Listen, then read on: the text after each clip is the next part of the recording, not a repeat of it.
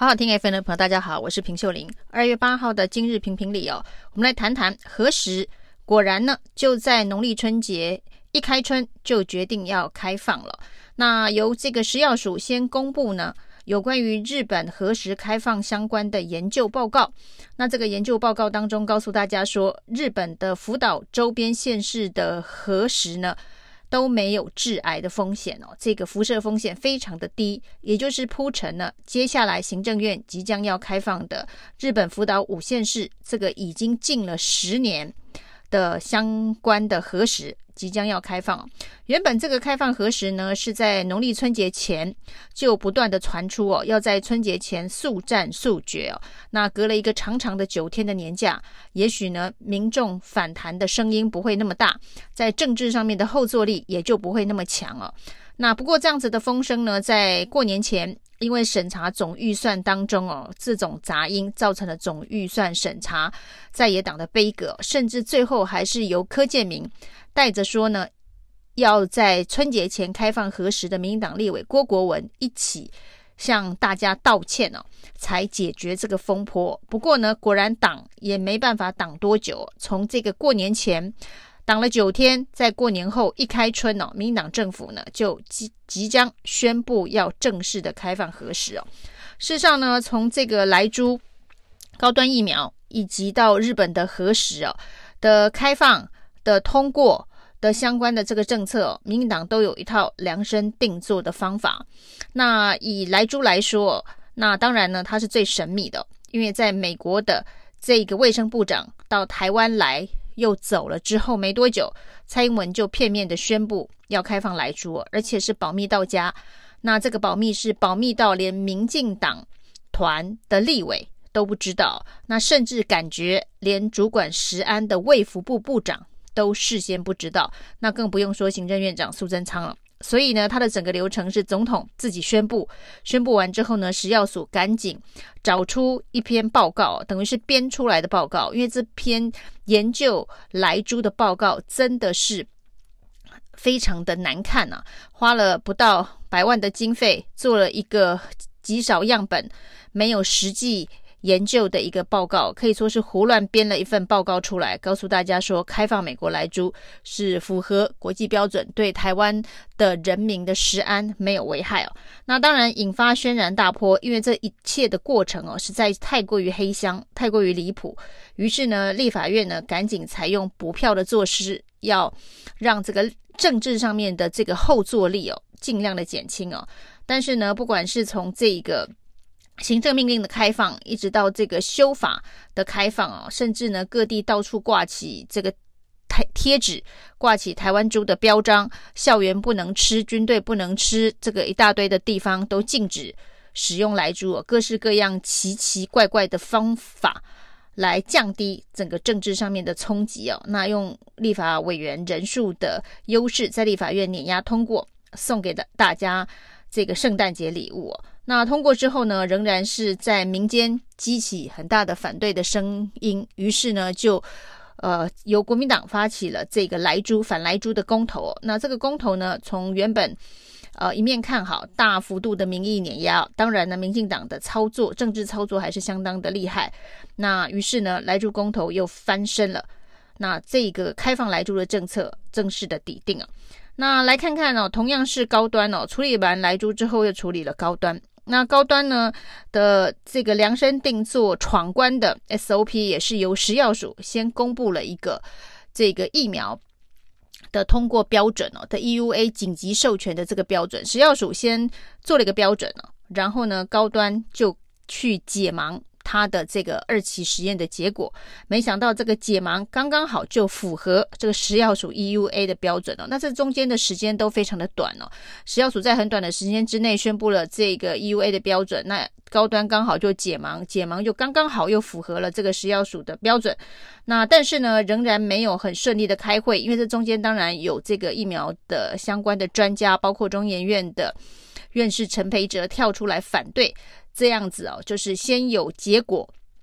先射箭再画靶的相关的这一个决策的方式哦，认为这个跟国际上面的科学的标准有很大的落差哦。于是呢，这个食药署就选在一个没有人注意、月黑风高的周末，悄悄的通过了高端的 EUA 授权哦。那一路当然，高端的争议到现在最大的还是没有国际认证的问题哦，包括美国的国门都进不去啊。那包括了到 WHO 到现在呢，也都没有让高端成为这一个备选的疫苗。那当 WHO 没有认证的时候，那在国际上其他国家要认证，其实相当困难，因为 WHO 已经用最宽松的标准，因为主要呢，WHO 当然是要支持一些第三世界的国家。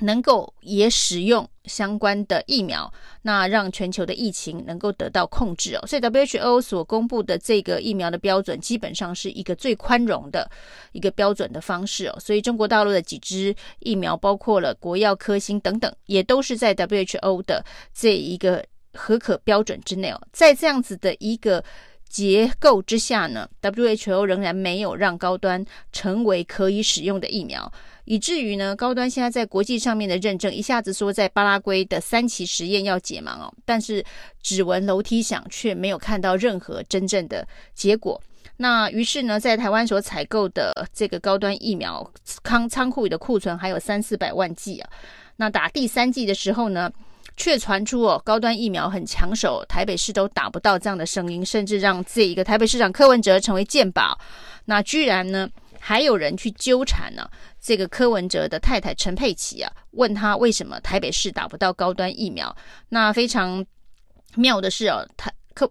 陈佩琪是台北市联合医院的这一个医师哦，所以必须排班被指派去施打疫苗，就是会被排到疫苗班哦，因为这是公家的医生啊。那这个台北市呢，因为整天被这一个热爱高端人士批评说在台北市打不到高端，于是开了三个特别的高端门诊啊。那这个是随到随打，不需要另外预约哦，只要你想打高端就可以来。那既然开了这样子的一个门诊，就必须有医生排班去那里 stand by，只要有人来就帮忙打。那陈佩琪就被排到了这个班哦，那却被嘲讽哦。甚至呢，在记者会上面问柯文哲哦，那既然柯文哲对高端这么有意见啊，觉得高端不符合国际标准，就好像呢，医师没有拿到医师执照却可以开业，然后呢，有点密医的这个感觉哦。那陈佩琪也附和柯文哲的说法，那陈佩琪现在为什么还在帮人打高端呢？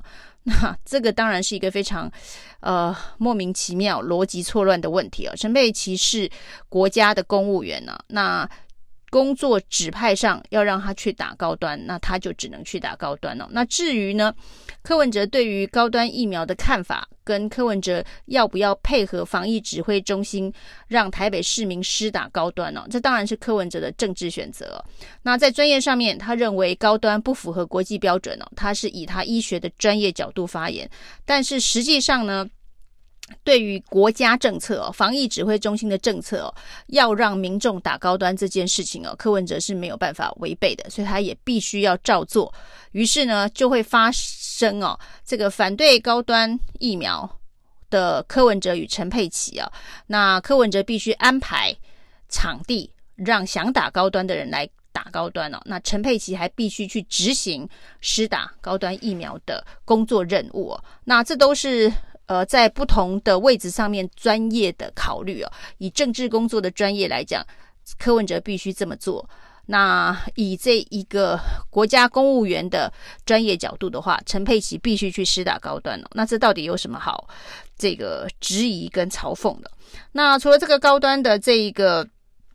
闯关的 SOP 之外，最新的当然我们看到何时闯关的这个 SOP 哦，已经比莱猪跟高端疫苗要高明很多。所谓的高明很多呢，当然这是一个敏感的食安议题，已经禁了十年，突然要解禁哦。于是呢，这个顺序上发生了一些改变啊，就是由食药署先打头阵啊。食药署先公布了一份报告，这个报告显然比当年开放莱猪临时赶出来编造出来的这个报告要高明很多。那经过了一些研究，感觉也比较科学理性的这个研究。那这个研究报告告诉大家，现在的日本的核辐石的产品呢，基本上致癌的风险都很低啊。那致癌风险很低，这当然就是研究报告当中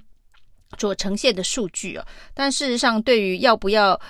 有任何一丁点的核辐射的致癌风险，这本来就是个人的这个选择，所以这是价值观，就跟反核四、反核能是同样的概念。那核能跟核四的风险呢？那当然专家也说风险非常的低哦，但是有这种反核价值信仰的人呢，就觉得那么低的风险仍然呢不愿意接受。其实它跟核食的概念也是非常的接近啊，所以呢反核。能的人理论上就应该要反核食啊，所以如果又反核能，结果又接受核食啊，是因为风险不一样的话，这可能又是一个逻辑错乱。其实核能的风险跟核食的风险，核实现在。由这个食药署出面背书的风险是说呢，致癌风险很低，可以忽略。那以核能来说，在很多地方来讲，它如果以相对比较的话，也许呢，它的风险也不一定高于天然气发电。那当然呢，这一次的这个开放核实的量身定做是比较精致一点的。食药署先公布了这份。这个致癌风险可以忽略的报告，接下来呢，行政院会正式的报告如何用三个原则、三个配套等等，呃，开放的方式、管制的方式，然后呢，这个管产地的标标示会非常的清楚，因为事实上日本食品本身。日本的管制就很严格，它本来就要标示这个产地，要标示到都厅道县的这个层级，所以呢，在日本就已经做好了完整的食品的来源标示。那至于呢，这个辐射含量的这个标示，现在的说法。是说呢，会在海关呢逐批检验。那事实上呢，所谓的逐批检验，是不是开放的一开始作秀给大家看呢？我看很快可能会有一个看板啊，就是跟这个美国猪肉进口看板同样的概念啊，也有一个日本五线式进口看板啊。那个看板上面都会告诉你说，不会检验到有任何相关的这个食品啊。那我们可以看到这个。显然在操作莱猪高端跟核时哦，如何让它量身定做，那让民众买单哦？所以民党政府已经在技术上面越来越精进了。以上是今天的评评理，谢谢收听。